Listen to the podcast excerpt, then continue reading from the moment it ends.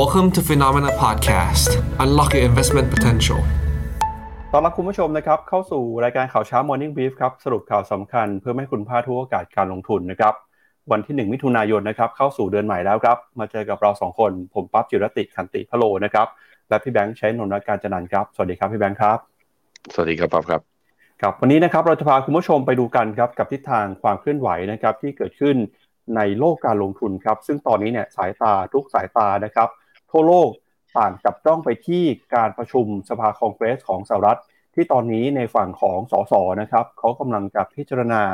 โหวตร่างกฎหมายกันอยู่ครับ ที่จะเป็นการแก้ไขปัญหา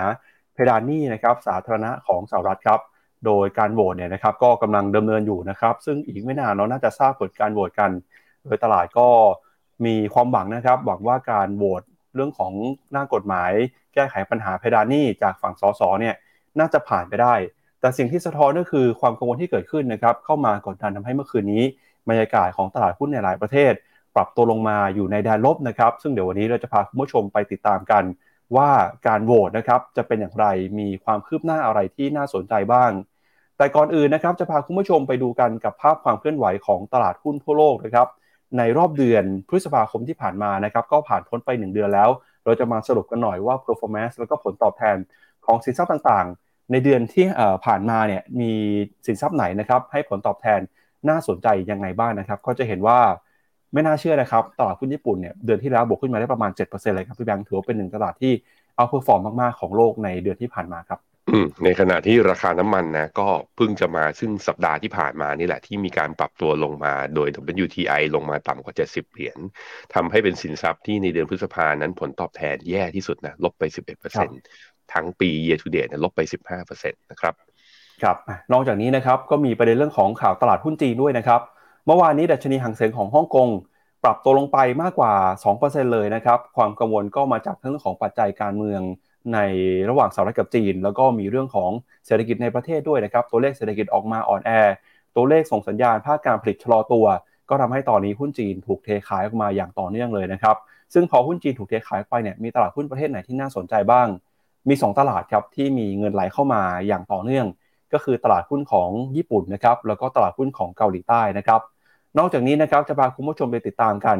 กับความเคลื่อนไหวของคุณอีลอนมัสด้วยครับที่ตอนนี้อยู่ที่จีนนะครับกำลังเดินหน้าเข้าไปพูดคุยกับเจ้าหน้าที่ระดับสูง รวมถึงมีแผนการนะครับจะเข้าไปเยี่ยมโรงงานเทสลา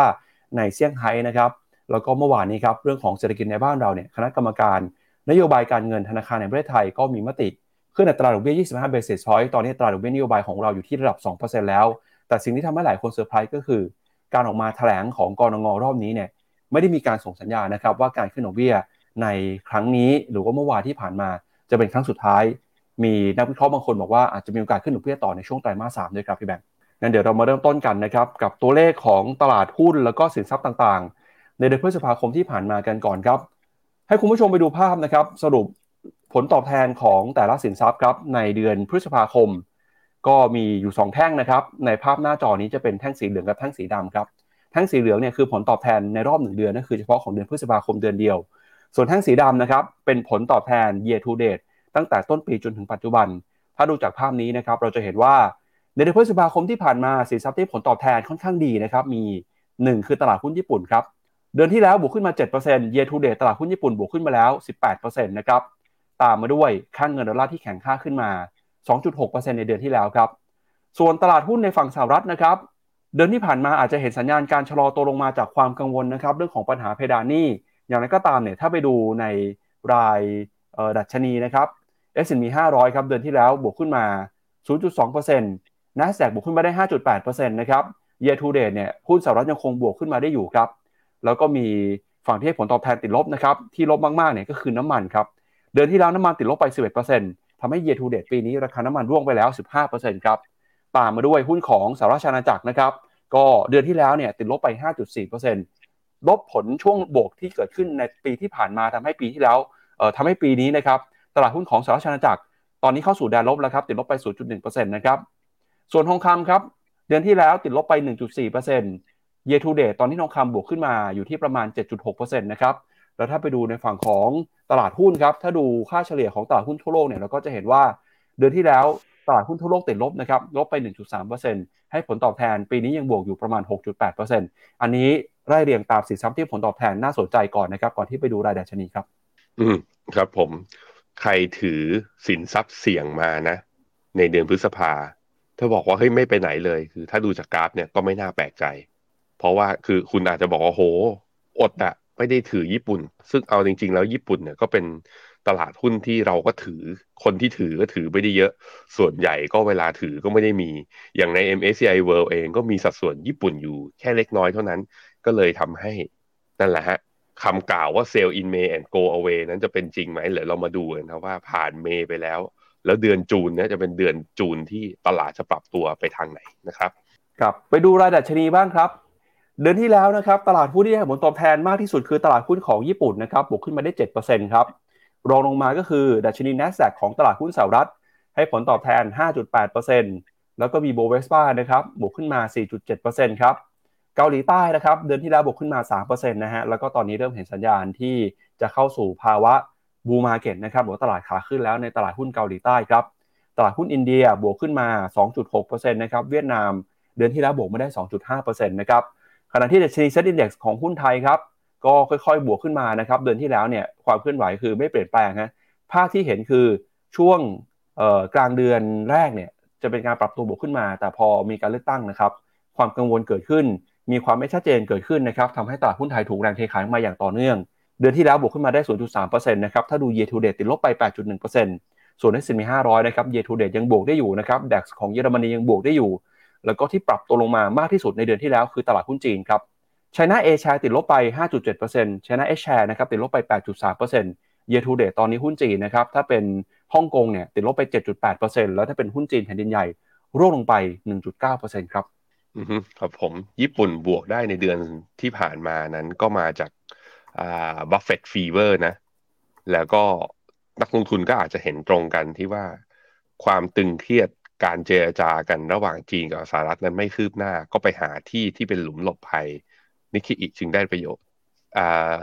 ดัชนีหุ้นตัวที่สองที่วิ่งขึ้นมาในอันดับสองคือ NASDAQ เนี่ยวิ่งขึ้นมาโดยกลุ่มที่ได้ประโยชน์จากการเกิดขึ้นมาของ AI โดย ChatGPT เนี่ยที่เปิดตัวต่อตลาดตั้งแต่เดือนพฤศจิกาที่ผ่านมา ก็ทำให้กระแสของ AI นะทำให้หุ้นเหล่า Big Tech ทั้งหลาย ก็หนุนทำให้ตัว NASDAQ นั้นปรับขึ้นมาได้ ส่วน IBOV เนี่ยดีขึ้นมาได้ด้วยราคาน้ำมันที่ดีจากกรอบล่างที่เด้งขึ้นมา ราคา commodity ที่ยังดีขึ้นมาอยู่นั้น ก็เลยทำให้มีแรง rebound ขึ้นมาได้ในช่วงสั้น แต่ก็ต้องรอดูนะ อย่าง IBOV เนี่ยหรือว่าหุ้นบราซิล หรือที่เกี่ยวกับ commodity แล้วก็สินค้าโภคภัณฑ์ทั้งหลาย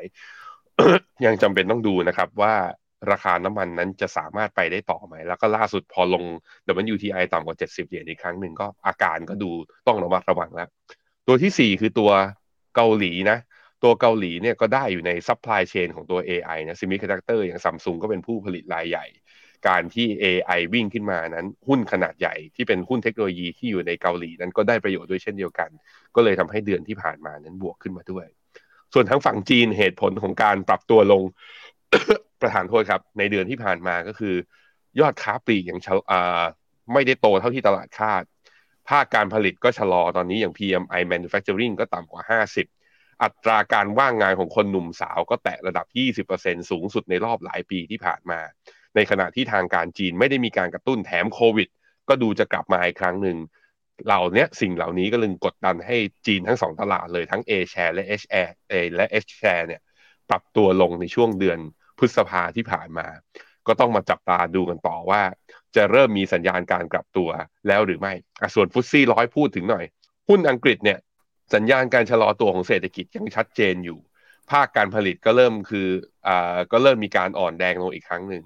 ดัชนีหุ้นที่เกี่ยวกับพวก commodity เนี่ยไอตัวหุ้นที่เกี่ยวกับ commodity มีการปรับตัวลงค่อนข้างรุนแรงนะในช่วงเดือนพฤษภาที่ผ่านมา แล้วก็ล่าสุดระดับของตัวฟุตซี่ร้อยนั้น ลงมาทำจุดต่ำสุดในรอบ 2 เดือน แล้วกำลังหลุดเส้นค่าเฉลี่ย 200 วันลงมาด้วย ภาพตอนนี้ก็คือมันเกิด divergence ในตลาดหุ้นนะ Nikkei NASDAQ ไอโบว่าเกาหลีบวกได้ แล้วบวกตั้งแต่ year to date เนี่ยระดับ double digit ด้วยคือเกิน 10%ในขณะที่ยุโรปอังกฤษ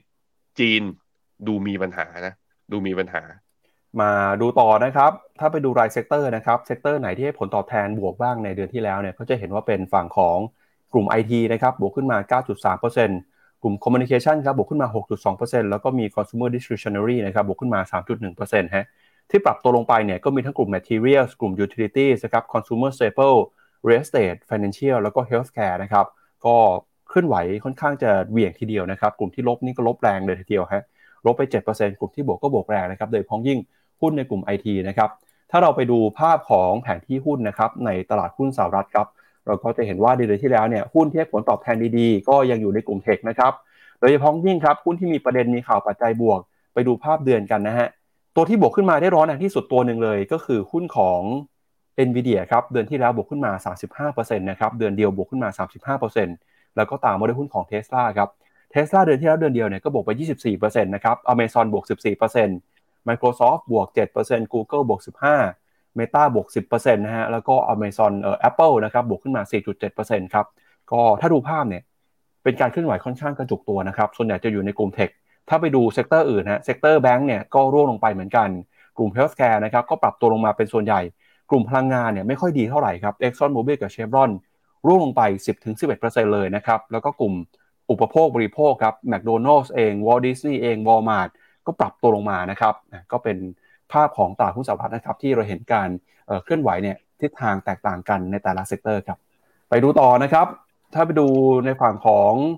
thematic แล้วก็ฝั่งของ investment style บ้างครับ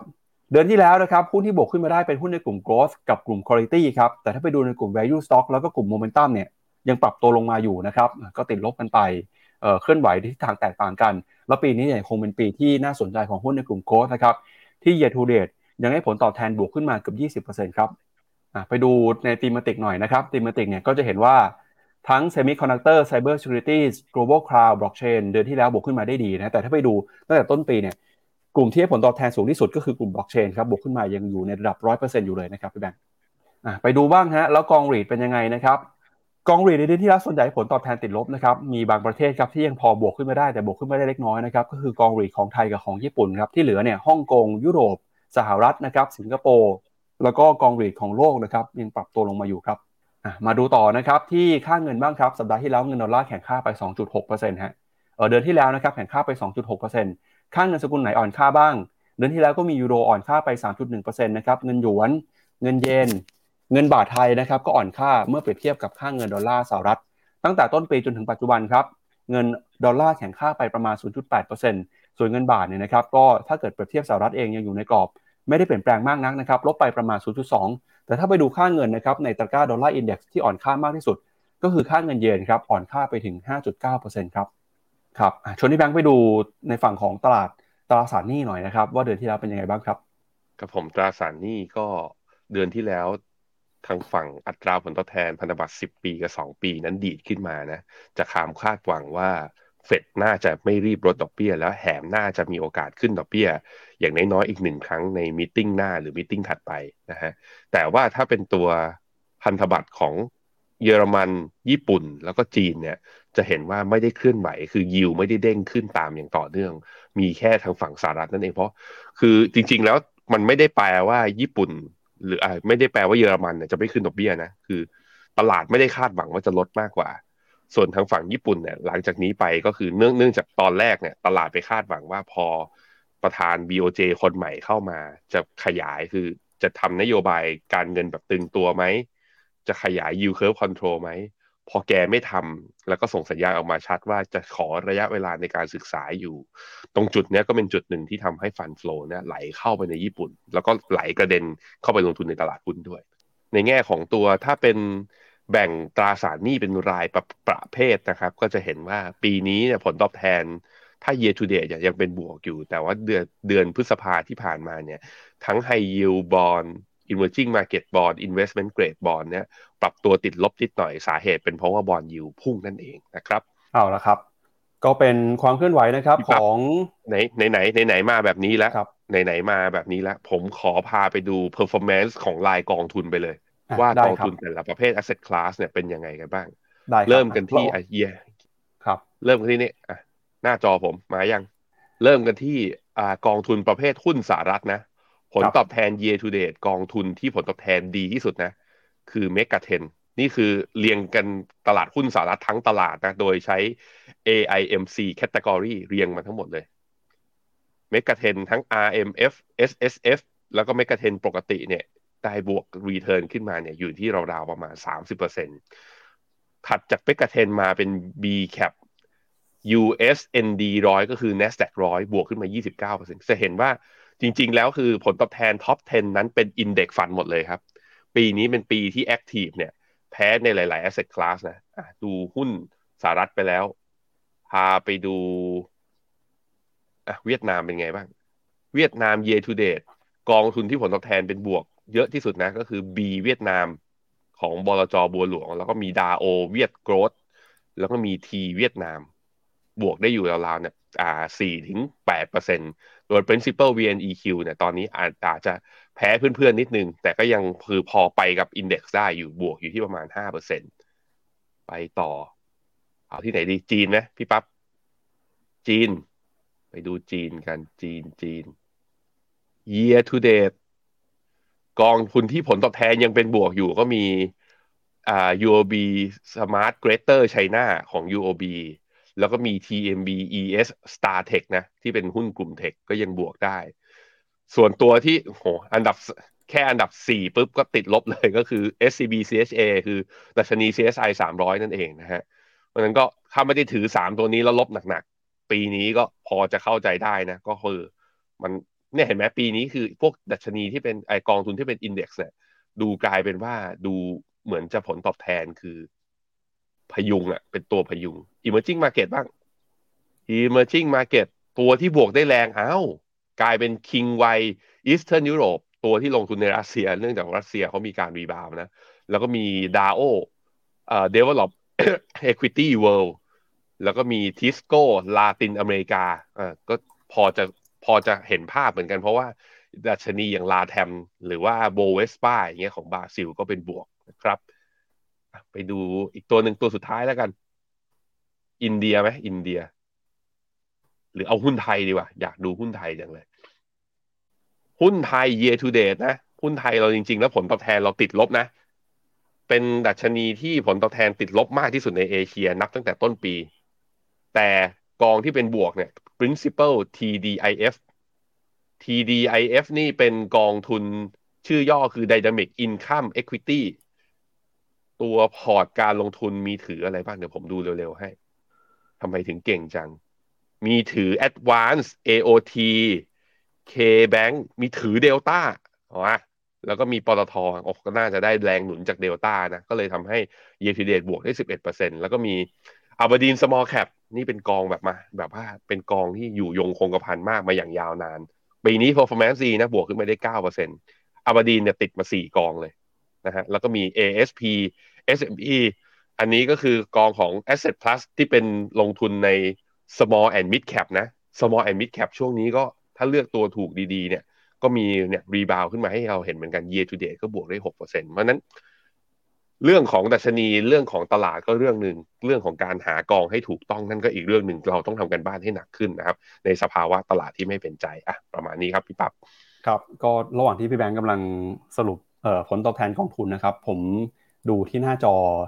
การโหวตของสภาคองเกรสครับ ตอนนี้เนี่ยเขากำลังโหวตกันอยู่เลยนะฮะแล้วก็ คือจริง ๆ ถ้าดูตามคาดการแล้วเนี่ยก็น่าจะผ่านไปได้นะครับ เออเขาโหวตกันมาเมื่อประมาณสักแปดโมงกว่าที่ผ่านมานี่เองฮะ อันนี้เป็นภาพสดๆเลยนะครับ ภาพสดๆจาก Capitol Hill อาคารรัฐสภา สภาคองเกรสครับของสหรัฐอเมริกา ตอนนี้เนี่ยสสครับของทั้งสองพักกันมังโหวตกันอยู่ฮะว่าจะเห็นชอบนะครับผ่านร่างกฎหมายแก้ไขปัญหาเพดานนี้หรือไม่ ก็ถ้าที่ดูเนี่ยส่วนใหญ่ก็โหวต yes นะครับให้ผ่านเนี่ยว่าจะเป็นในฝั่งของ Republican Democrat รวมๆกันแล้วเนี่ยน่าจะมากกว่าคนที่ไม่เห็นด้วยนะครับ อาจจะมีคนที่ไม่เห็นด้วยบ้างครับ แต่ส่วนใหญ่ก็โหวตสนับสนุนนะครับ ร่างกฎหมายคือถ้าเกินถ้าเกินกึ่งหนึ่งสองร้อยห้าสิบเอ็ดคือผ่านแล้วแหละ อันเนี้ยเกินแล้วเนี่ยเพิ่งเกินวินาทีนี้เลย ครับก็น่าจะผ่านไปได้หวังว่าจะผ่านไปได้ไม่มีอะไรติดขัดนะครับ เพราะว่าเหมือนเขาโหวตกันไปหลายรอบนะครับ ก่อนหน้านี้ก็มีโหวตไปรอบหนึ่งนะแต่ผมเอ่อยังไม่เห็นรายละเอียดนะครับว่าที่โหวตกันไปรอบหนึ่งรอบสองเนี่ยมันมีโหวตเรื่องกฎหมายร่างกฎหมายฉบับไหนเพิ่มเติมยังไงหรือเปล่านะครับ ก็ดูเหมือนเป็นสัญญาณที่ดีในเช้านี้นะครับ ทั่วโลกตอนนี้เนี่ยกำลังจับตาการโหวตในครั้งนี้กันอยู่ครับว่าสสในฝั่งของพรรคริพับลิกันแล้วก็สสในฝั่งของเดโมแครตเนี่ยจะสามารถจับมือนะครับโหวตสนับสนุนร่างกฎหมายแก้ไขปัญหาเพดานนี้ได้หรือไม่นะครับ ถ้าไปดูชื่อเนี่ยกฎหมายฉบับนี้นะครับจะชื่อว่าพรบความรับผิดชอบทางการคลังหรือว่า fiscal responsibility นะครับ ตอนนี้เขาโหวตกันอยู่เนี่ยคือเรื่องของ to suspend the rules and pass as amended นะครับ ก็ โหวตกันมาตั้งแต่ประมาณสัก8โมงเนี่ยนะครับเดี๋ยวรอดูฮะว่าถ้าหากว่ากฎหมายฉบับนี้ผ่านต่อไปก็คือ จะต้องสู่เข้าสู่การพิจารณาของสมาชิกวุฒิสภาหรือว่าสวนะครับถ้าหากว่าสวเห็นชอบเนี่ยต่อไปก็คือส่งไปที่คุณโจไบเดนครับประธานาธิบดีให้เซ็นลงนามนะครับแล้วก็จะมีการประกาศบังคับใช้เป็นกฎหมายต่อไป โดยกระบวนการนี้เนี่ยต้องแล้วเสร็จนะครับภายในวันที่ 5 มิถุนายน ก็จะตากันนะครับโหวตกันในคืนนี้เป็นฝั่งของสสนะครับตามเวลาสหรัฐ แล้วก็โหวตสวเนี่ยน่าจะอยู่ในช่วงปลายสัปดาห์ นี้ต้นสัปดาห์หน้านะครับโดยกฎหมายดังกล่าวเนี่ยสภาผู้แทนราษฎรครับตอนนี้พรรครีพับลิกันก็ถือว่าเป็นพรรคที่ครองเสียงข้างมากอยู่ในฝั่งสสนะครับ แล้วก็ก่อนหน้านี้นักวิเคราะห์ประเมินว่าไม่ใช่เรื่องง่ายครับ ที่พรรคสมาชิกของริพับลิกันเนี่ยที่เป็นฝั่งของอนุนิยม ซึ่งมีมากกว่า 20 รายออกมาประกาศ ว่าจะโหวตคว่ำนะครับร่างกฎหมายฉบับนี้ พร้อมกับระบุด้วยว่าคุณเควินแมคคาที่เนี่ยยอมคุณโจไบเดนมากเกินไป เพื่อจะแลกเปลี่ยนกับการปรับรายละเอียดเล็กๆน้อยๆนะครับในเรื่องของงบประมาณ แทนที่จะไปปรับนะครับ เรื่องใหญ่ ๆ ตามที่เคยมีการตกลงกันไว้ นอกจากนี้นะครับสสของพรรครีพับลิกันในฝั่งที่ไม่เห็นด้วยเนี่ยก็ออกมาบอกว่าถ้าหากว่าร่างกฎหมายนี้ผ่านไปนะครับ จะลงมติไม่ไว้วางใจคุณเควินแมคคาร์ธีนะครับ ตอนนี้เสียงที่อยู่ในสภานะครับ มีค่อนข้างจะใกล้เคียงกันฮะถ้าดูจากจำนวนของฝั่งริพับลิกันกับเดโมแครตนะครับฝั่งริพับลิกันเนี่ยมีอยู่ประมาณ 222 เสียงครับฝั่งเดโมแครตนะครับมีอยู่ 213 เสียงฮะ ก็ถ้าผ่านไปได้เนี่ยนะครับเขาบอกว่าเวลาประมาณสัก2ทุ่ม30 ตามเวลาสหรัฐนะครับ ก็ประมาณสัก7โมงครึ่งตามเวลาบ้านเราเนี่ยซึ่งก็เริ่มโหวตกันแล้วนะครับ ถ้าผ่านไปได้กฎหมายนะครับ การแก้ไขปัญหาเพดานนี้นะครับในมูลค่า 31.4 ล้านล้านเนี่ยก็น่าจะผ่านสวต่อไปได้นะครับ แล้วก็ประกาศใช้เป็นกฎหมาย ตอนนี้นะครับ ในฝั่งอนุรักษ์นิยมคงวิพากษ์วิจารณ์กัน เรื่องของการ อภิปรายเนี่ยผ่านไปแล้วเสร็จสิ้นไปแล้วนะครับเมื่อสักครู่ที่ผ่านมาตอนนี้อยู่ในช่วงของการโหวตแล้วนะครับถ้าว่าว่ากฎหมายนี้นะครับผ่านไปในช่วง 2 ปีข้างหน้าสหรัฐก็จะสบายใจได้นะครับว่าจะไม่มีปัญหาเพดานนี้แล้วก็ตอนนี้นะครับสิ่งที่ต้องมาดูในรายละเอียดก็คือ เรื่องของโครงการนะครับความเร็วในการอนุมัติ แล้วก็การเพิ่มเงื่อนไขสำหรับผู้ที่ขอรับสวัสดิการ ทั้งเรื่องของอาหารความช่วยเหลือทางสังคมนะครับจะมีการปรับปรุงเปลี่ยนแปลงแก้ไข นอกจากนี้เนี่ย สวนะครับอาจจะมีความล่าช้าหรือเปล่าเดี๋ยวต้องมาดูกัน ว่าจะมีคนที่ออกมาวิพากษ์วิจารณ์หรือว่าแสดงความคิดเห็นไม่เห็นด้วยกับร่างกฎหมายฉบับนี้นะครับ แต่ตลาดก็คาดว่าสวเนี่ยอาจจะใช้เวลาในการพิจารณาอภิปราย ยืดเยื้อไปจนถึงปลายสัปดาห์เลยนะครับ โดยกระทรวงการคลังก็เตือนว่า ถ้าหากว่าไม่ทันนะครับในวันที่ 5 มิถุนายนนี้ อาจจะเกิดปัญหาผิดนัดชำระนี้ได้ ก็สสคืนนี้น่าจะผ่านไปได้เดี๋ยวไปรุ่นสวกันนะว่าสวจะเป็นยังไง แล้วก็ อสวผ่านไปได้ คุณโจไบเดนก็ต้องรีบเซ็นนะครับ แล้วก็ประกาศใช้เป็นกฎหมาย ก่อนวันที่ 5 มิถุนายนตามคำเตือนของกระทรวงการคลังครับ อือฮึครับผม ผมแก้นิดนึงเมื่อกี้ผมพูดผิดสภาคองเกรสเนี่ยสภาล่างนะเขามีจำนวนสสทั้งหมด 435 คน สภาบนคือวุฒิสมาชิกเนี่ยมีทั้งหมดร้อยคนรวมกันคือ 535 ที่โหวตกันอยู่ตรงนี้คือคองเกรสคือ 435 435 เกินกึ่งหนึ่งต้องได้เสียง 218 ซึ่งตอนนี้เนี่ย ถ้าดูจากหน้าจอคือผ่าน ถูกไหมครับอะแล้วก็ไปลุ้นกันในสวอย่างที่ปั๊บบอกคือ เอาก่อนวันที่ 5 มิถุนา ซึ่งบนสวเนี่ย อาจจะน่าห่วงกว่าด้วยหรือเปล่า เพราะว่าสภาล่างเนี่ยรีพับลิกันมีเสียงเยอะกว่า แต่สภาบนเนี่ยเดโมแครตมีเสียงเยอะกว่าหนึ่งเสียง นั่นก็คือเอ่อมีคุณฮาร์อะไรคุณแฮร์ชื่อชื่ออะไรนะ ว่าอยู่ดีก็ติดที่ปาก รองประธานาธิบดีเขาอะคุณผู้หญิงอะอ่าคามาลาแฮร์ริสครับ อ่า เป็นเป็นประธานอยู่ที่วุฒิสมาชิกอยู่ด้วยก็คือเสียงเกินมาหนึ่งเสียง แต่ผมคิดว่าก็เพื่อให้ผ่านไปได้คิด แล้วตอนนี้ผมดูพอหลังจากผลโหวตผมเปิดมาด้วยคือดาวโจนส์ futures เนี่ย ตอนแรกก่อนที่จะมีการโหวตเนี่ย มันมีการปรับตัวย่อลงมานะ future เนี่ยลบอยู่ ตอนนี้ก็กลับมาบวกได้แล้วนี่ ให้ดูครับ ตอนนี้ future ของ S&P 500 กลับมาบวกอยู่ประมาณ2จุด ครับครับอ่าก็เมื่อสักครู่นี้นะครับพี่แบงค์เอ่อร่างที่คุณผู้ชมเห็นในหน้าจอเนี่ยอันนี้มันเป็นโหวตกฎหมายฉบับต่อเนื่องแล้วนะฮะแต่ถ้าเป็นตัวที่เป็นเอ่อกฎหมายแก้ไขปัญหาเพดานหนี่เนี่ยเมื่อสักครู่นี้นับคะแนนไปเสร็จเรียบร้อยแล้วครับพี่แบงค์สรุปคือผ่านเรียบร้อยแล้วนะครับคะแนนเสียง 314 ต่อ 117 เสียงครับ ก็เป็นทางการแล้วนะครับ ตัวเลขนี้สสโหวตผ่านแล้วครับ ต่อไปคือสวแล้วฮะครับ ก็ ทราบผลกันไปเมื่อสักครู่ที่ผ่านมาเลยนะครับ ภาพที่อยู่ในหน้าจอเป็นกฎหมายฉบับหนึ่งแล้วนะครับ 314 ต่อ 117 นะครับ เป็นตัวเลขที่สสจากสภาคองเกรสนะครับทั้งสองพรรคโหวตร่วมกันนะฮะเวลาเราดูตัวเลขเราอาจจะงงๆหน่อยเพราะว่าเวลาเขาโชว์เนี่ยมันจะมีข้อความที่เราไม่ค่อยคุ้นเคยกันนะครับ ก็ข้างบนเนี่ยเป็นชื่อกฎหมายที่เขาโหวตกันนะฝั่งซ้ายเป็นชื่อพรรคนะครับ มีพรรครีพับลิกันพรรคเดโมแครตแล้วก็มีฝั่งของพรรคที่เป็น independent นะฮะรวมกันเนี่ยก็มี yes no present แล้วก็ not vote นะครับ ถ้าดูจากภาพเมื่อสักครู่นี้เนี่ย ก็จะเห็นว่าเอ่อที่เขียนว่า y เนี่ยนะฮะ y e a เนี่ยก็คือ yes อันนี้คือโหวตรับรองนะครับ nay เนี่ยก็คือ no ฮะโหวตไม่เห็นด้วยทำไมต้อง yea ด้วยอะทำไมเขาไม่พิมพ์ว่า yes อะมันอาจจะเป็นภาษาที่เขาใช้กันมาตั้งแต่สมัยอดีตแล้วครับพี่แบงค์อ่าอ่าอ่าครับอ่าแล้วก็มี press นะ press มาจากคำว่า present นะครับ ก็คือ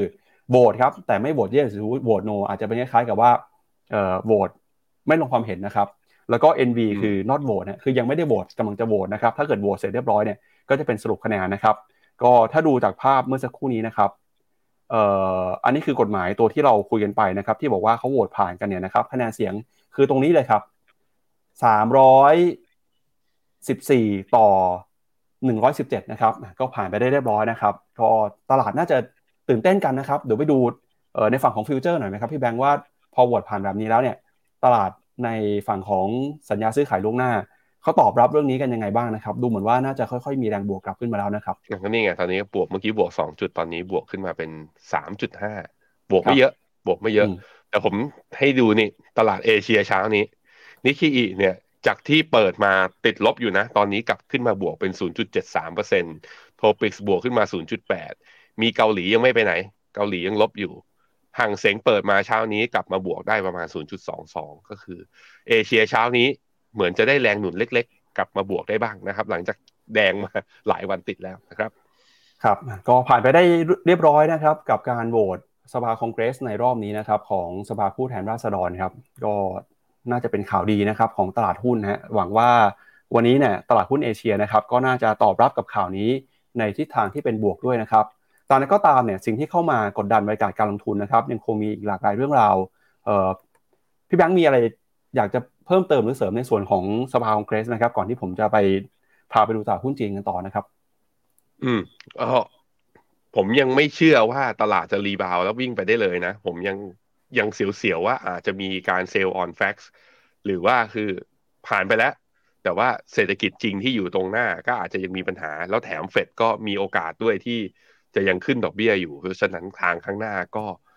ไม่ได้ไม่ได้ไม่ไม่ได้แปลว่า upside มันเปิด แล้วแบบไอ้ทุกอย่างที่เราถือนั้น มันจะขึ้นทั้งหมด เรายังจำเป็นต้องติดตามสถานการณ์ กระจายความเสี่ยงอย่างเหมาะสม เลือกกองให้ถูกต้องนะครับ ครับก็เมื่อพูดถึงเรื่องของการ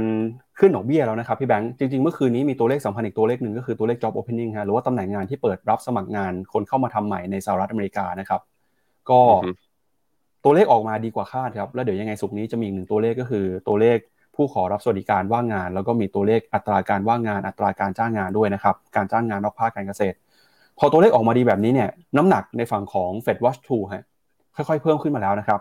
เช้านี้เนี่ยน่าจะอยู่เกินประมาณสัก 60%นะครับที่ตลาดเห็นว่าธนาคารกลางสหรัฐจะขึ้นดอกเบี้ยนะครับเดี๋ยวชวนที่แบงค์ไปดูนะว่าตอนนี้มุมมองของตลาดต่อการขึ้นดอกเบี้ยเป็นยังไงบ้างมีความมั่นใจเพิ่มขึ้นหรือเปล่าครับปั๊บคิดผิดแล้วครับ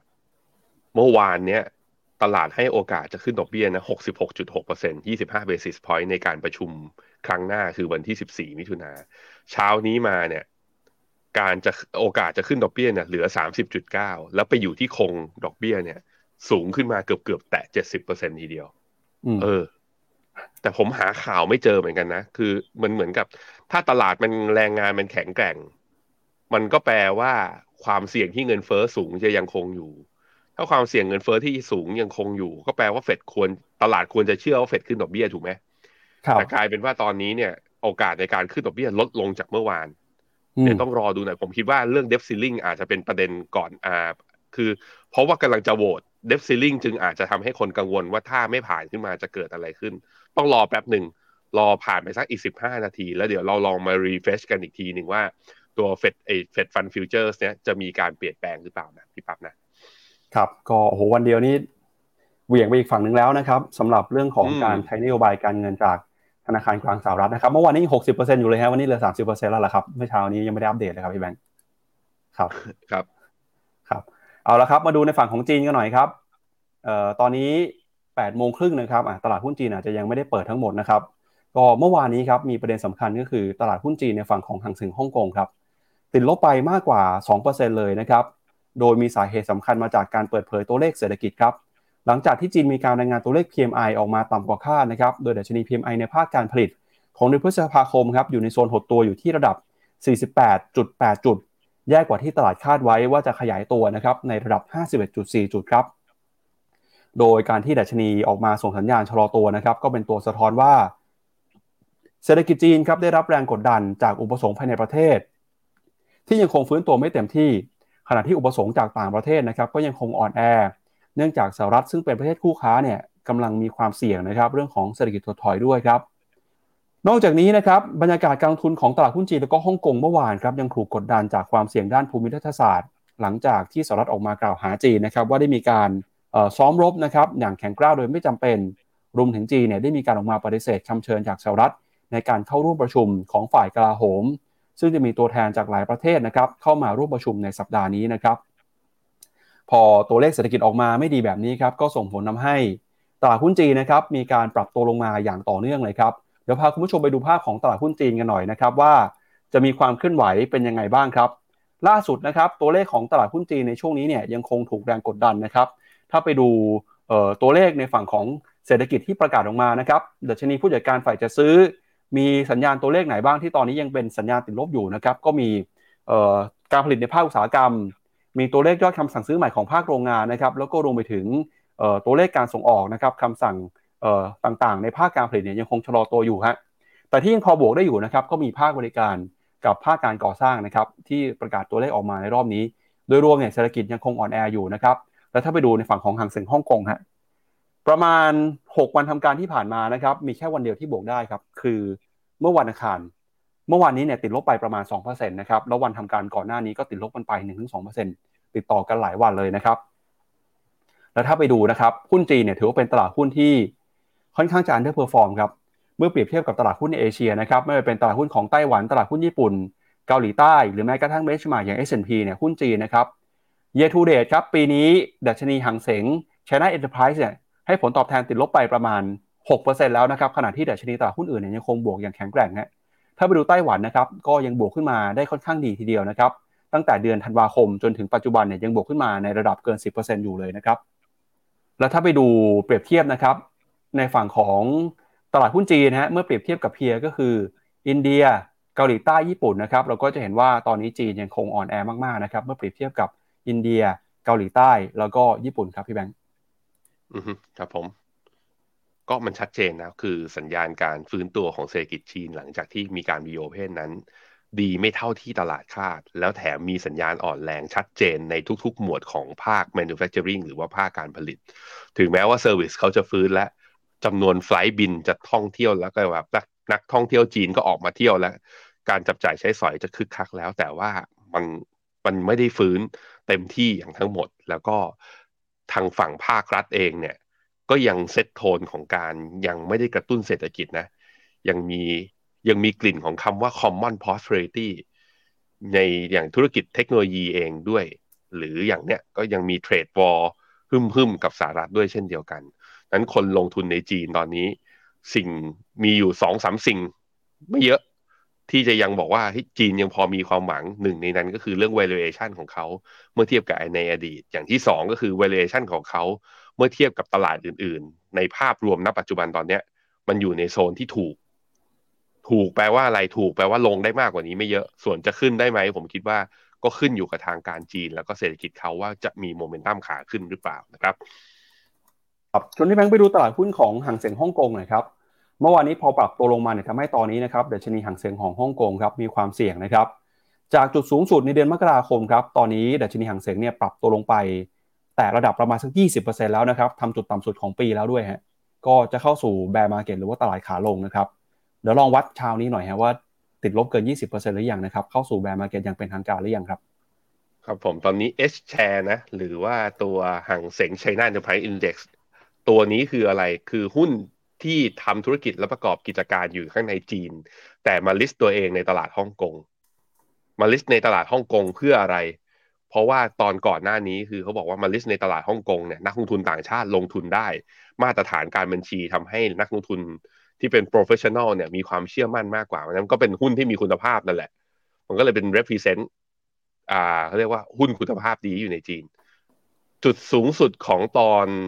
ของปีนี้ของปี 2023 อยู่ที่วันที่ 27 มกราอยู่ที่ราคาปิดคือ 7773 7,773 ตอนนี้อยู่ที่ 6,147 ลบอยู่ประมาณ 20.6%ถ้าเทียบเป็นฟิโบนัชชีตอนนี้ลงมาลึกหรือยังพาไปดูต่อ ตอนนี้ลงมาหลุดครึ่งทางนะ หลุดฟิโบนัชชี 50%ของ wave ขาขึ้นที่ทำตั้งแต่ต้นเดือนพฤศจิกาลงมาแล้ว นั้นแนวรับถัดไปก็จะเป็นฟิโบนัชชี38.2 ก็คืออยู่แถวประมาณ 6,000ท้วน 6,000ท้วนจะเป็นแนวรับสำหรับใครที่สนใจนะและยังสู้กับตลาดหุ้นจีนอยู่นะครับ ครับ ก็จากจุดไฮจนถึงปัจจุบันนี้ติดลบไปเท่าไหร่แล้วครับ 20.6ไงอ๋อก็แบร์มาเก็ตเรียบร้อยแล้วนะครับพี่แบงก์ก็เดี๋ยวไปดูเช้านี้กันหน่อยฮะแล้วตลาดหุ้นจีนกับฝั่งของเอเชียนะครับ เปิดมาเนี่ยมีการซื้อขายที่น่าสนใจเป็นยังไงบ้างครับ บรรยากาศการลงทุนนะครับที่เราเห็นในเช้านี้ของตลาดหุ้นเอเชียนะครับหลังจากที่รับทราบผลการโหวตผ่านร่างกฎหมายแก้ไขปัญหาเพดานหนี้ของสหรัฐอเมริกานะครับล่าสุดเช้าวันนี้ตลาดหุ้นเอเชียเปิดมาแล้วนะครับดัชนีนิกเกอิ225 ของญี่ปุ่นครับให้ผลตอบแทนนะครับตอนนี้บวกขึ้นมา 0.2%ครับออสเตรเลียบวกขึ้นมา 0.3%นิวซีแลนด์บวกขึ้นมา 0.7 นะครับแล้วก็เซี่ยงไฮ้ครับเปิดมาเช้านี้ภาพยังกดดันอยู่นะครับติดลบไปประมาณ 0.3%ฮะแล้วก็ ฮั่งเส็งฮ่องกงนะครับเช้านี้เริ่มจะ rebound ขึ้นมาได้ครับบวกขึ้นมาประมาณ 0.1%นะครับไต้หวันเช้านี้ยังติดลบนะครับแล้วก็เดี๋ยวมาลุ้นกันกับหุ้นไทยด้วยนะครับหุ้นไทยเมื่อวานนี้ปรับลงไปประมาณ 8 จุดนะครับก็รอลุ้นกันครับกับภาพเอเชียในเช้านี้ครับพี่แบงค์ครับผมคุณเสี่ยวมี่บอกว่าเดี๋ยวเสาร์นี้จะไปเที่ยวเสฉวนเฉิงตู เดี๋ยวสัปดาห์หน้ากลับมา เดี๋ยวให้ call in เข้ามาในรายการ เข้ามาบรรยายบรรยากาศ หรือถ่ายไปคลิปวิดีโอมาให้หน่อยนะ คุณเสี่ยวมี่ เขาบอกต่อด้วยบอกว่าห่างเสงหมื่นเจ็ดจะเข้า จะเข้าที่ไหน อย่าลืมนะ ต้องซื้อกองทุนผ่านฟินโนมีนาด้วยนะฮะมีคนมาทวงมาทวงสามวันแล้ว คุณวรยุทธ์ขอหนังสือประวัติศาสตร์เศรษฐกิจที่ผมอ่านหน่อยอะขอโทษที่ให้รอนานอะนี่ผมเอากลางมาจากเว็บไซต์เลย C1 อะมาดูที่หน้าจอนี่หนังสือมันชื่อว่าเหตุการณ์พลิกโลกศตวรรษที่ยี่สิบมีทั้งหมดหกเล่ม นี่หน้าตามันเป็นแบบนี้ หนังสือก็จะเรียงตั้งแต่ทศวรรษที่อ่าคิดคศหนึ่งพันเก้าร้อยแล้วก็เรียงมาเรื่อยๆ ว่ามันมีอีเวนต์อะไรสำคัญอย่างรูปนี้เขาบอกว่าศตวรรษนี้คือไททานิกจมไงแล้วก็มีเหตุการณ์อื่นๆด้วย เวลาไล่เรียงมาเรื่อยๆ อ่านแล้วมันก็สนุกดี นั้นใครชอบประวัติศาสตร์อะไรนะ ก็ลองมาตามอ่านกันได้ อะ พี่ปั๊บครับ ชวนพี่แบงค์ไปดูมูลค่าของตลาดหุ้นจีนหน่อยนะครับ หลังจากที่ปรับตัวลงมาอย่างต่อเนื่องนะครับทำให้ตอนนี้เบลเลชันของหุ้นจีนเนี่ยเป็นยังไงบ้างครับ ถูกจนน่าสนใจหรือยังหรือว่าคนที่มีหุ้นจีนอยู่ตอนนี้จะมีคำแนะนํำยังไงครับ MSCI China นะครับ ถ้าเทียบในแง่ของ forward EPS หรือว่ากำไรในอนาคตอีก 12 เดือนข้างหน้าตอนนี้ ก็ ยังคือยัง underperform เมื่อเทียบกับหุ้นโลกก็เลยเป็นสาเหตุที่ทำให้ตัว index ของเขาเนี่ยก็ยังโดนกดอยู่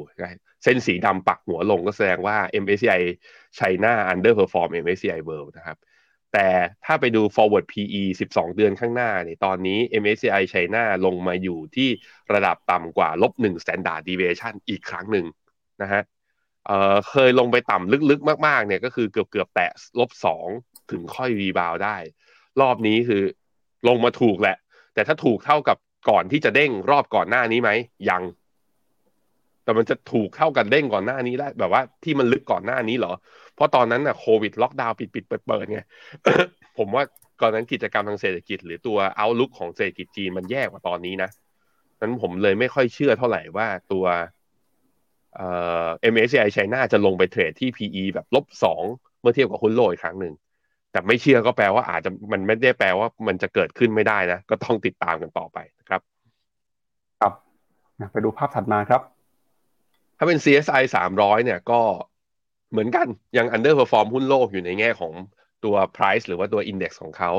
ในแง่ของตัว PE ในตอนนี้ยังถูกเหมือนกันแต่ถูกไม่ถึงขั้นลบหนึ่ง standard deviation แต่มันใกล้เคียงกับรอบก่อน rebound ตอนเดือนพฤศจิกานะ ตอนนี้ใกล้กันมากๆแล้ว นั้นคือโอกาส rebound มันก็มีอะ ขอแค่เพียงว่าใครสักคนหนึ่งหรือข่าวมันเปลี่ยนแล้วจุดชนวน sentiment ให้เปลี่ยนไปโอกาสรีบาวก็จะเกิดขึ้นได้เพราะนั้นอึดๆนะอึดๆกันไปทุกคน จากเรื่องของจีนไปแล้วนะครับ พาคุณผู้ชมไปดูอีกหนึ่งตลาดครับ ที่ปีนี้เนี่ยยังคงเดินหน้าเติบโตได้อย่างร้อนแรงนะครับ ตลาดหุ้นในฝั่งที่น่าสนใจช่วงนี้ก็คือตลาดหุ้นญี่ปุ่นครับหลังจากที่ตลาดหุ้นญี่ปุ่นนะครับเดินหน้าปรับตัวขึ้นมาทำจุดสูงสุดใหม่ในรอบประมาณกว่า 30 ปีนะครับตอนนี้มุมมองของนักวิเคราะห์เนี่ยยังคงมีบางเจ้านะครับที่ยังชื่นชอบ ในฝั่งของตลาดหุ้นญี่ปุ่นอยู่เลยฮะนักวิเคราะห์ที่ออกมาพูดนะครับก็คือนักวิเคราะห์จากในฝั่งของบริษัทนะครับที่มีชื่อว่า เดี๋ยวทีมงานขึ้นชื่อให้หน่อยนะฮะโมเน็กซ์ครับเขาออกมาบอกนะครับว่าตอนนี้เนี่ยตลาดหุ้นญี่ปุ่นนะครับยังคงมีความน่าสนใจอยู่แม้ว่าราคาจะปรับตัวขึ้นมาแล้ว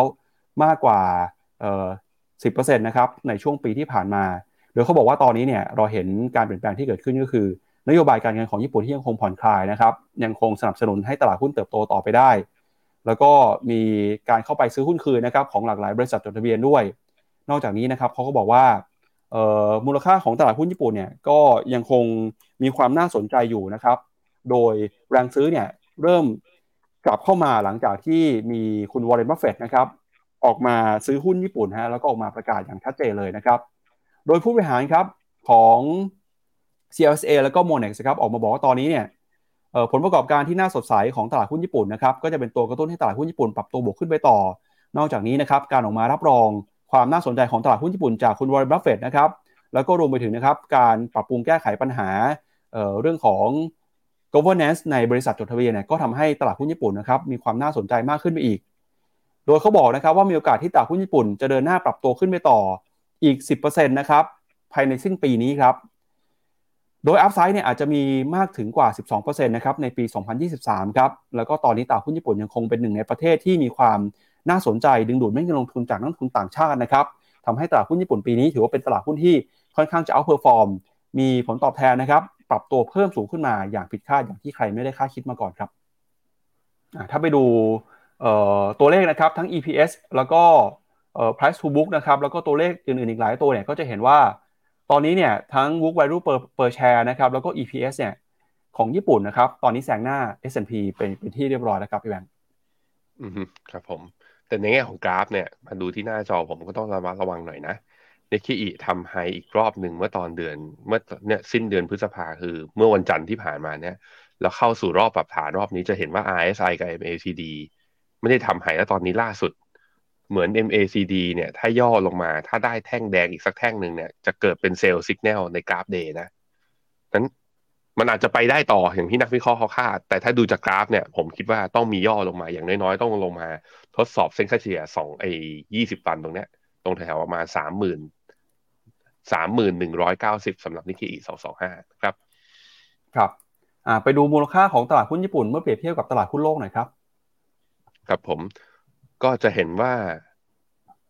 ถ้าดูเป็น EPS 12 เดือนข้างหน้าเนี่ย ไม่ได้ดีกว่านะสำหรับ TOPIX อะแต่ว่าตลาดหุ้นเนี่ย outperform ขึ้นไปค่อนข้างเร็ว อันนี้ก็เป็นมุมหนึ่งที่ต้องระมัดระวัง แล้วก็การดีขึ้นมาของ TOPIX ทำให้ในรอบ 33 ปีแบบเนี้ย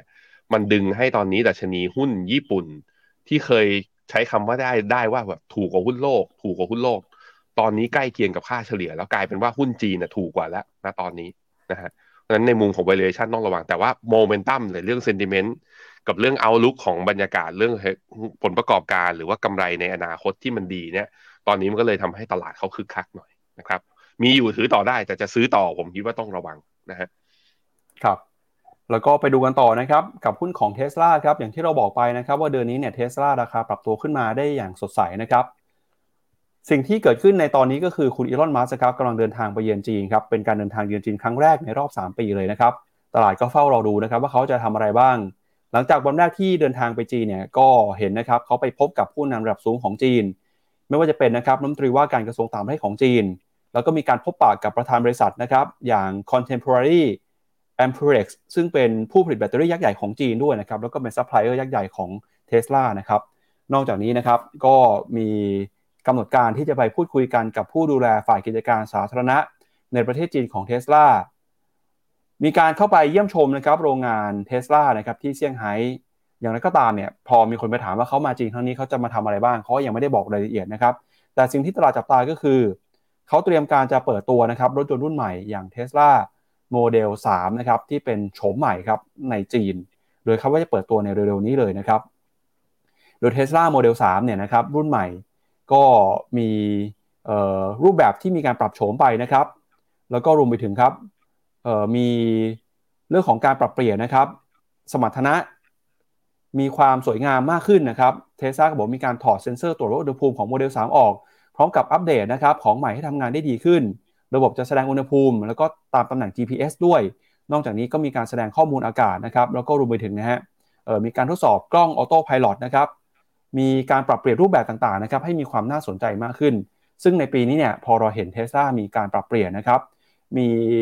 ความชัดเจนมากขึ้น มีการเปิดตัวสินค้าใหม่ยอดขายต่างๆ ก็ปรับตัวเพิ่มสูงขึ้นมานะครับ ถ้าไปดูข้อมูลเนี่ยจะเห็นว่าตอนนี้รถยนต์เทสลายังคงขายดีในจีนนะครับ อย่างโมเดลโมเดล Y เนี่ยก็ถือว่าเป็นรถยนต์นะครับที่ขายดีแบรนด์หนึ่ง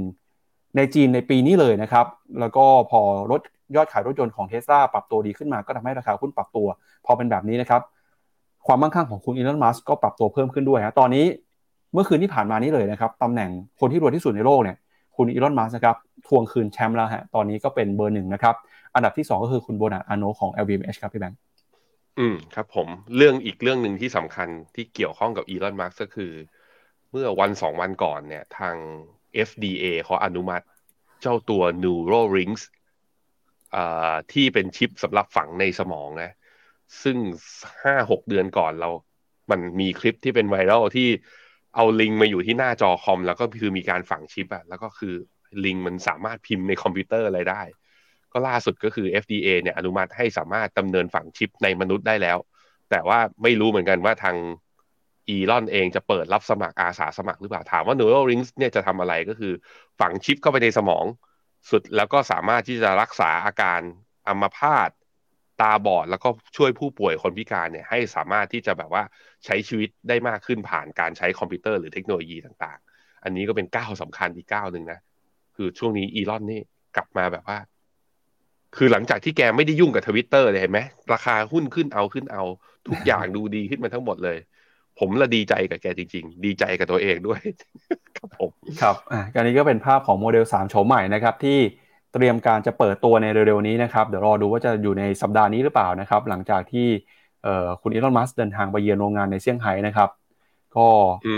มีภาพหลุดออกมาเรื่อยๆครับว่าหน้าตาจะเป็นยังไงนะครับ อันนี้เป็นอันดับมหาเศรษฐีโลกครับพี่แบงค์พอหุ้นเทสซาขึ้นอย่างต่อเนื่องนะครับ ก็ทำให้หุ้นของเอ่อให้ทำให้คุณอีลอนมัสซึ่งเป็นผู้ถือหุ้นใหญ่เนี่ยนะครับมีอันดับมหาเศรษฐีปรับตัวเพิ่มขึ้นมา ปัจจุบันนะครับเบอร์หนึ่งของโลกมีสินทรัพย์อยู่ที่ 192,000 ล้านเหรียญสหรัฐนะครับ เยทูเดตปีนี้เนี่ยมีความมั่งคั่งสุดที่เพิ่มขึ้นมามากกว่า 55,000 ล้านเหรียญครับขณะที่คุณเบอร์นาร์อาโนนะครับตอนนี้หุ้นของ LVMH เริ่มส่งสัญญาณชะลอตัว พอหุ้นปรับตัวลงไปนะครับความมั่งคั่งก็หายไปด้วย เมื่อคืนนี้เนี่ยความมั่งคั่งหายไปประมาณ 5,000 ล้านนะครับมีสินทรัพย์สุทธิอยู่ที่ 187,000 ล้าน ตามมาด้วยคุณเจฟเบโซสครับ144,000 ล้าน แล้วก็บิลเกสครับ125,000 อันนี้ก็เป็นความเคลื่อนไหวนะครับของมหาเศรษฐีโลกครับที่อันดับมีการเปลี่ยนแปลง จากราคาหุ้นที่ผันผวนในช่วงนี้ครับ อืมครับผม จากประเด็นนะครับ เรื่องของเท s l a ไปแล้วครับ พาคุณผู้ชมไปดูต่อครับ ช่วงนี้เนี่ย เราเริ่มเห็นหลายๆคนนะครับ กลับมาให้ความสนใจครับ กับคุณเคที่วูดมากขึ้นนะครับ หลังจากที่ราคาหุ้นของ NVIDIA เนี่ย เดินหน้าทะลุ 1 ล้านล้านดอลลาร์ได้ แต่แล้วก็ตามนะครับ ก็เสียดายแทนคุณเคที่วูดนะครับที่เข้าขายหุ้น NVIDIA ออกไปก่อนที่ราคาจะปรับตัวเพิ่มขึ้นมา ตอนนี้ตลาดก็เลยไปสนใจว่าคุณ เคที่วูดเนี่ยเขามองยังไงฮะจะมีหุ้นตัวไหนสามารถเติบโต ได้ร้อนแรงเป็นตัวถัดไปหรือเปล่า คุณเคที่วูดก็บอกนะครับว่า ตอนนี้อยากให้จับตาครับว่าจะมีผู้ที่ได้ประโยชน์เรื่องของ AI นะครับต่อจาก NVIDIA เขาบอกเป็นหุ้นในกลุ่ม ผู้ให้บริการซอฟต์แวร์นะครับมีการเปิดเผยชื่อหุ้นด้วยนะครับ ก็มีเอ่อ UiPath มี Twilio เอ่อแล้วก็มีหุ้นของ Teladoc นะครับจะเป็นผู้ที่ได้ประโยชน์รายถัดไปจากเทคโนโลยี AI ครับคุณเคที่วูดบอกนะครับว่าตอนนี้กำลังมองหา ผู้ให้บริการซอฟต์แวร์ ที่กำลังอยู่ในจุดนะครับที่ NVIDIA เคยอยู่มาก่อนครับ พร้อมกับยกตัวอย่างหุ้น 3 ตัวนะครับ ก็คือ UiPath ทวิดีโอแล้วก็ Teladoc ซึ่งกองทุน ARK ถืออยู่ทั้งหมดเลยนะครับใน 3 ตัวนี้ครับ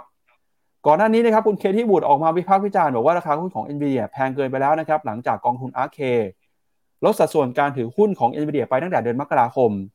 ก่อนที่ราคาหุ้นเนี่ยจะปรับตัวเพิ่มขึ้นมามากกว่า 2 เท่าตัวนะครับจนมี Market Cap ทะลุ1ล้านล้านดอลลาร์ได้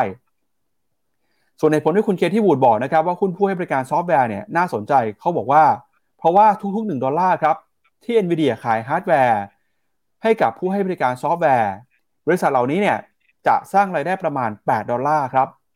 โดยหุ้นทั้ง 3 ตัวที่คุณเคที่วูดพูดนะครับ ตอนนี้ราคาก็ลดลงมาจากจุดต่ำสุดนะครับ ส่วนการเคลื่อนไหวเนี่ยจะเป็นยังไงบ้างเดี๋ยวชวนที่แบงค์ไปดูทีละตัวนะครับ ตัวแรกคือ UiPath ครับ ราคาหุ้นนะครับ year to date ตอนนี้บวกขึ้นมาแล้วประมาณสัก 30กว่าเปอร์เซ็นต์ครับเดี๋ยวไปดู ภาพชาร์ตกันพร้อมๆกันเลยนะครับ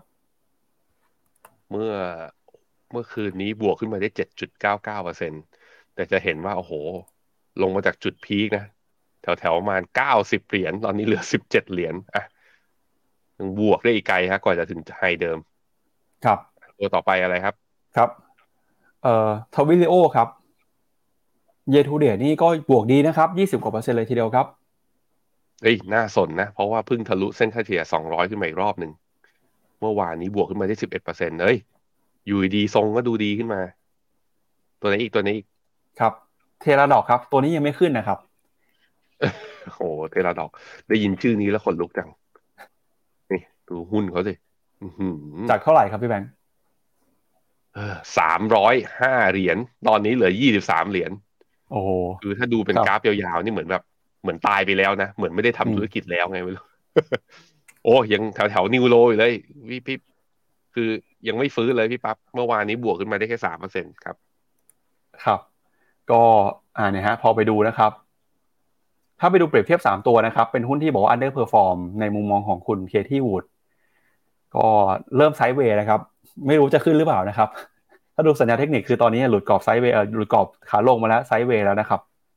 อืมๆ ผมว่าปั๊บบอกว่าที่ปั๊บบอกว่าข่าวเนี่ยบอกว่า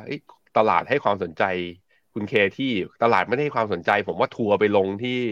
หน้าออฟฟิศแกมากกว่า คือคนเจ็บตัวจาก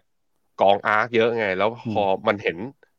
คือไม่ว่าแกจะพูดยังไง ผมคิดว่ามันส่วนหนึ่งก็สะท้อนถึงความผิดพลาดในการบริหาร แล้วที่มันชัดมากๆ คือไปขาย NVIDIA ก่อนมันวิ่งคือ อีกถ้าอีกสี่ห้าปีแล้ว NVIDIA ค่อยวิ่งมันยังดูไม่เป็นมันดูไม่มีปัญหาขนาดนั้นไง นี่มันขายไปแป๊บเดียวยังไม่ถึงปีแล้ววิ่งมาขนาดนี้คือ แน่นอนว่าทัวร์ลงเป็นธรรมดา ตอนนี้ก็ต้องออกมาแก้ลำนะฮะว่าแกมองยังไงบ้าง แต่ว่ามันก็เป็นอย่างนั้นแหละ ถ้า AI มันมาจริงใช่ไหมมันก็จะมาอยู่ที่ซอฟต์แวร์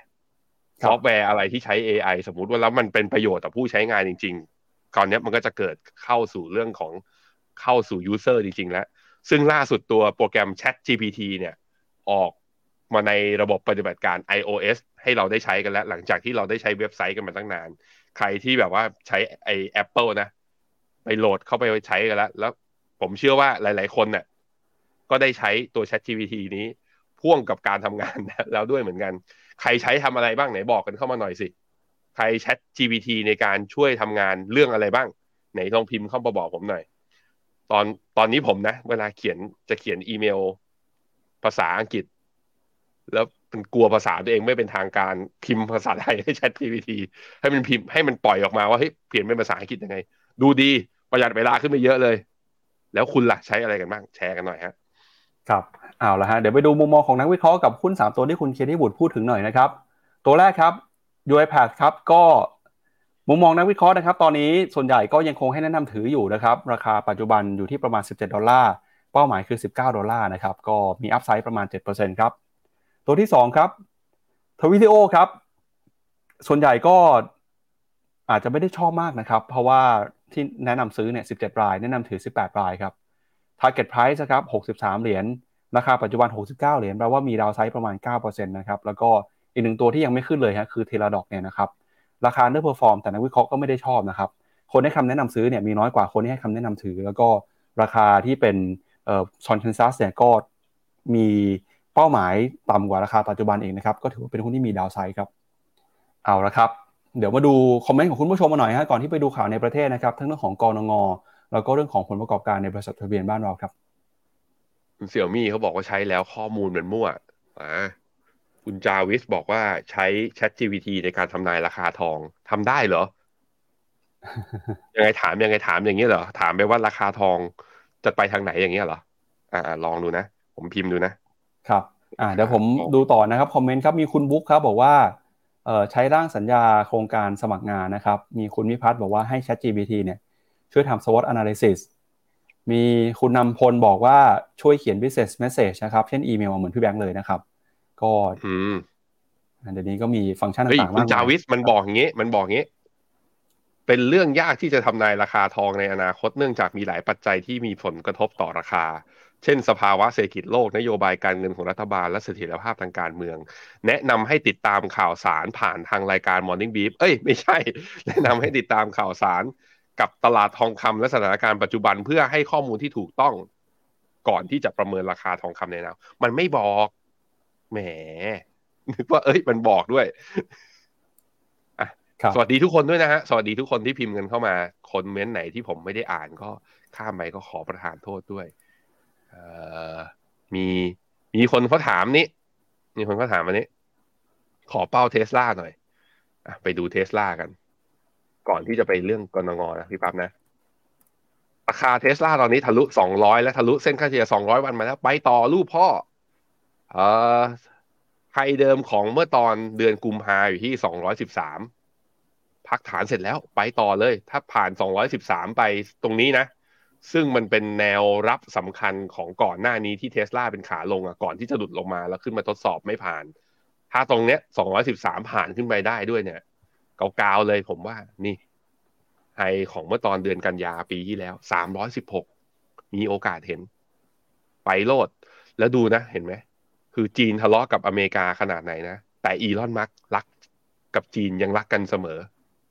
มันแสดงให้เห็นชัดเจนว่า คือเป็นหุ้นที่ไม่ได้อยู่ในความตึงเครียดระหว่างประเทศของสองประเทศนี้นะอะไปครับซื้แต่อเลยในแต่ต้องระวังนะครับพี่แบงค์เพราะว่าถ้าไปดู consensus ของบูมเบิร์กเนี่ยเขาเอาไม่ได้ไม่ได้ไม่ได้มี upside แล้วนะครับก็ถ้าเกิด Bloomberg consensus เนี่ยตอนนี้ครับ 23 รายคำแนะนำซื้อ 18 รายคำแนะนำถือ แต่ถ้าไปดูราคาเป้าหมายเนี่ยนักวิเคราะห์ส่วนใหญ่ให้ไว้อยู่ที่ประมาณ 191 ดอลลาร์ครับ จากราคาปัจจุบันประมาณ 200 ดอลลาร์เนี่ย มี downside ประมาณ 5%นะครับระมัดระวังด้วยครับ แต่ก็ไม่แน่นะครับ นักวิเคราะห์จะมองผิดก็ได้ครับ อืม โอเค ครับผม ครับ อ่า ไปดูกันครับกับข่าวในประเทศนะครับ เมื่อวานนี้มีการประชุมนโยบายการเงินของกรงงนะครับ ผลเป็นไปตามคาดเลยครับ คณะกรรมการกรงงก็มีมติเป็นเอกฉันท์ครับ ขึ้นอัตราดอกเบี้ย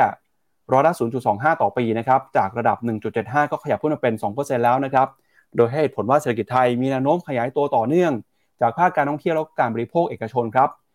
ขณะที่การส่งออกมีแนวโน้มฟื้นตัวอย่างค่อยเป็นค่อยไป อัตราเงินเฟ้อทั่วไปก็ปรับลดลงมา แต่อัตราเงินเฟ้อพื้นฐาน ยังคงทรงตัวอยู่ในระดับสูงครับ โดยอัตราเงินเฟ้อมีความเสี่ยงจากแรงกดดันด้านอุปสงค์ในบริบทที่เศรษฐกิจขยายตัวได้ดี รวมทั้งการส่งผ่านต้นทุนของผู้ประกอบการ อาจจะปรับสูงขึ้น จากแรงกดดันนะครับด้านอุปทาน คณะกรรมการจึงเห็นว่าการปรับขึ้นอัตราดอกเบี้ยอย่างต่อเนื่องยังเหมาะสมนะครับกับแนวโน้มเศรษฐกิจแล้วก็เงินเฟ้อ โดยเศรษฐกิจไทยครับมีแนวโน้มขยายตัวได้นะครับในปีนี้กรงงก็มองว่าจะอยู่ในระดับ 3.6%ปีหน้า 3.8%นะครับแรงหนุนมาจากเรื่องของการท่องเที่ยวครับนอกจากนี้เงินเฟ้อก็ทยอยปรับตัวลงมานะครับเศรษฐกิจเห็นสัญญาณขยายตัวได้ดีขึ้น ระบบการเงินโดยรวมยังคงมีเสถียรภาพนะครับแล้วก็ภาวะ การเงินโดยรวมเนี่ยก็ผ่อนคลายลงจากต้นทุนการกู้ยืมของภาคเอกชนนะครับ ที่ปรับตัวสูงขึ้นมาสอดคล้องกับอัตราดอกเบี้ย แต่ก็ยังไม่เป็นอุปสรรคนะครับในการระดมทุนของภาคเอกชน ภายใต้กรอบการดำเนินนโยบายนะครับที่มีเป้าหมายเพื่อการรักษาเสถียรภาพทางราคาควบคู่กับการดูแลทางเศรษฐกิจนะครับ ทางกรงงก็บอกว่า เศรษฐกิจไทยยังคงเห็นแนวโน้มขยายตัวต่อเนื่อง แล้วก็ต้องติดตามความเสี่ยงเงินเฟ้อต่อไปนะครับ อันนี้ก็เป็นมุมมองจากกรงงถึงการประชุมครับ เป็นไปตามคาดครับพี่แบงค์ขึ้นดอกเบี้ย 25 basis point สู่ระดับ 2%แต่ตลาดอาจจะเซอร์ไพรส์นิดนึงตรงที่กรงงเนี่ยบอกว่า ยังคงเห็นความจำเป็นที่จะต้องใช้นโยบายการเงินเเข้มงวดต่อเนื่องนะครับ เพื่อสนับสนุนให้เศรษฐกิจเติบโตได้อย่างเหมาะสม บางคนตีความว่า เมื่อวานนี้เนี่ยอาจจะไม่ใช่การขึ้นดอกเบี้ยครั้งสุดท้ายของปีนี้นะครับ ปีนี้อาจจะเห็นการขึ้นดอกเบี้ยต่อครับ แล้วก็เริ่มมีคนออกมาพูดแล้วนะครับ อย่างล่าสุดเนี่ยก็คือทาง SCB EAC ครับเขาบอกว่า กรงงอาจจะมีปรับขึ้นดอกเบี้ยสองครั้งในปีนี้นะครับ ครั้งละ 25 basis point ในการประชุมเอ่อในการประชุมนะครับ เดือนสิงหาแล้วก็ในการประชุมครั้งถัดไปเนี่ยก็คือในการประชุมนะครับของเดือนออกันยานะครับ เป็นการขึ้นดอกเบี้ยก็จะขึ้นอีกในระดับ 50 basis point นะครับสองครั้งนะครับ สิงหากับกันยาทำให้ terminal rate ของไทยปีนี้จะอยู่ที่ 2.5%ครับในขณะที่ทางฝั่งกรุงศรีนะ หน่วยงาน global markets อะกลุ่มงาน global markets เนี่ยเขาเขาบอกว่า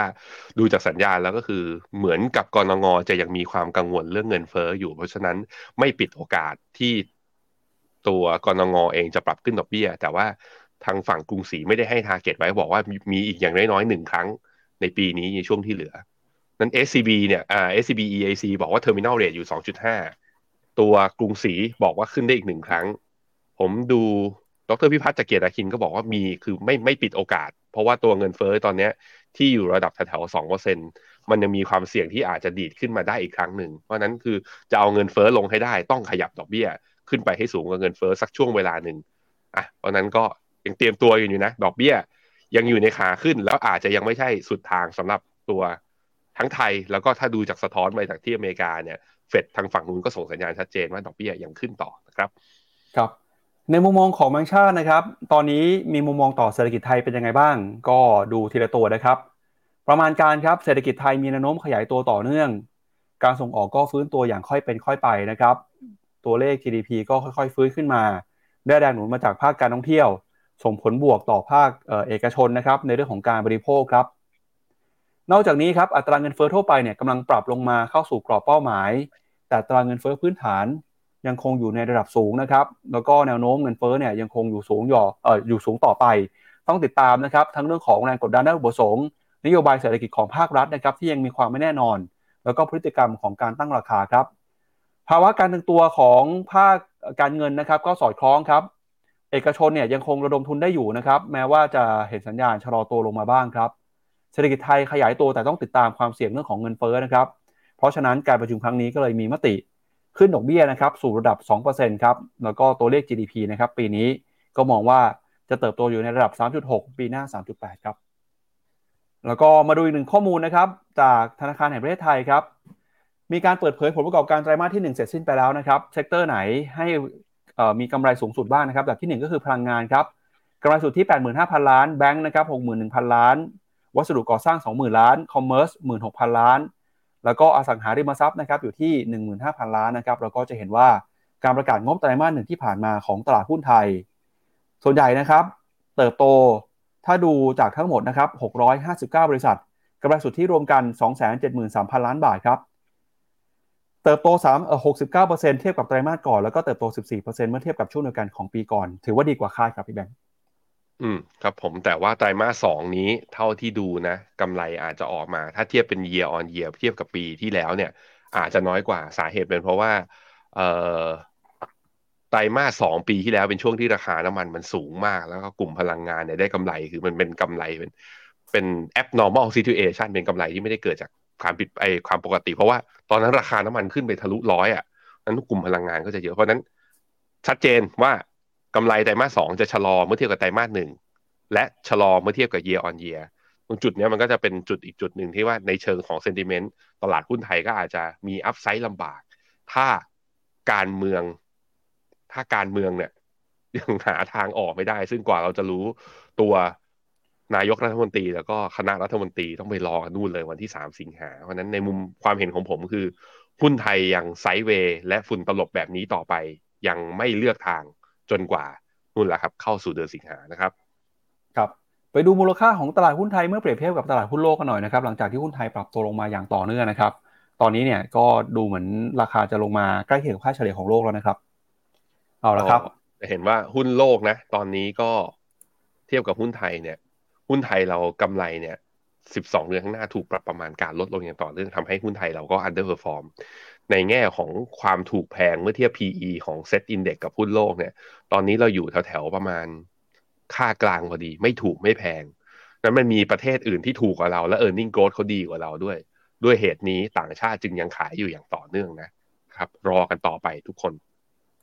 ครับก็ก่อนจากกันไปวันนี้นะครับชวนคุณผู้ชมติดตามช่องทางต่างๆของ Finnomena นะครับทั้ง YouTube Facebook แพลตฟอร์มแอปพลิเคชันเว็บไซต์นะครับ เพื่อที่จะไม่พลาดข่าวสารนะครับแล้วก็โอกาสการลงทุนทุกๆ วันเลยครับและนี่ก็เป็นทั้งหมดนะครับของรายการข่าวเช้า Morning Brief วันนี้ครับเราสองคนและทีมงานลาไปก่อนนะครับพรุ่งนี้เช้ากลับมาเจอกันใหม่ครับ วันนี้สวัสดีครับ สวัสดีครับ ในโลกของการลงทุนทุกคนเปรียบเสมือนนักเดินทาง คุณล่ะเป็นนักเดินทางสายไหน กองนี้ก็ดี เทรนด์การลงทุนนี้ก็มา ใครว่าดีเราก็ไปหมดแต่ไม่ค่อย work ให้ Finnomena Exclusive บริการที่ปรึกษาการเงินส่วนตัว ที่พร้อมช่วยให้นักลงทุนทุกคนไปถึงเป้าหมายการลงทุน สนใจสมัครที่ f i n o m e f i n o m i n a e x c l u s i v e หรือ line at f i n o m i n a p o r t คำเตือนผู้ลงทุนควรทำความเข้าใจลักษณะสินค้า เงื่อนไขผลตอบแทน และความเสี่ยงก่อนตัดสินใจลงทุน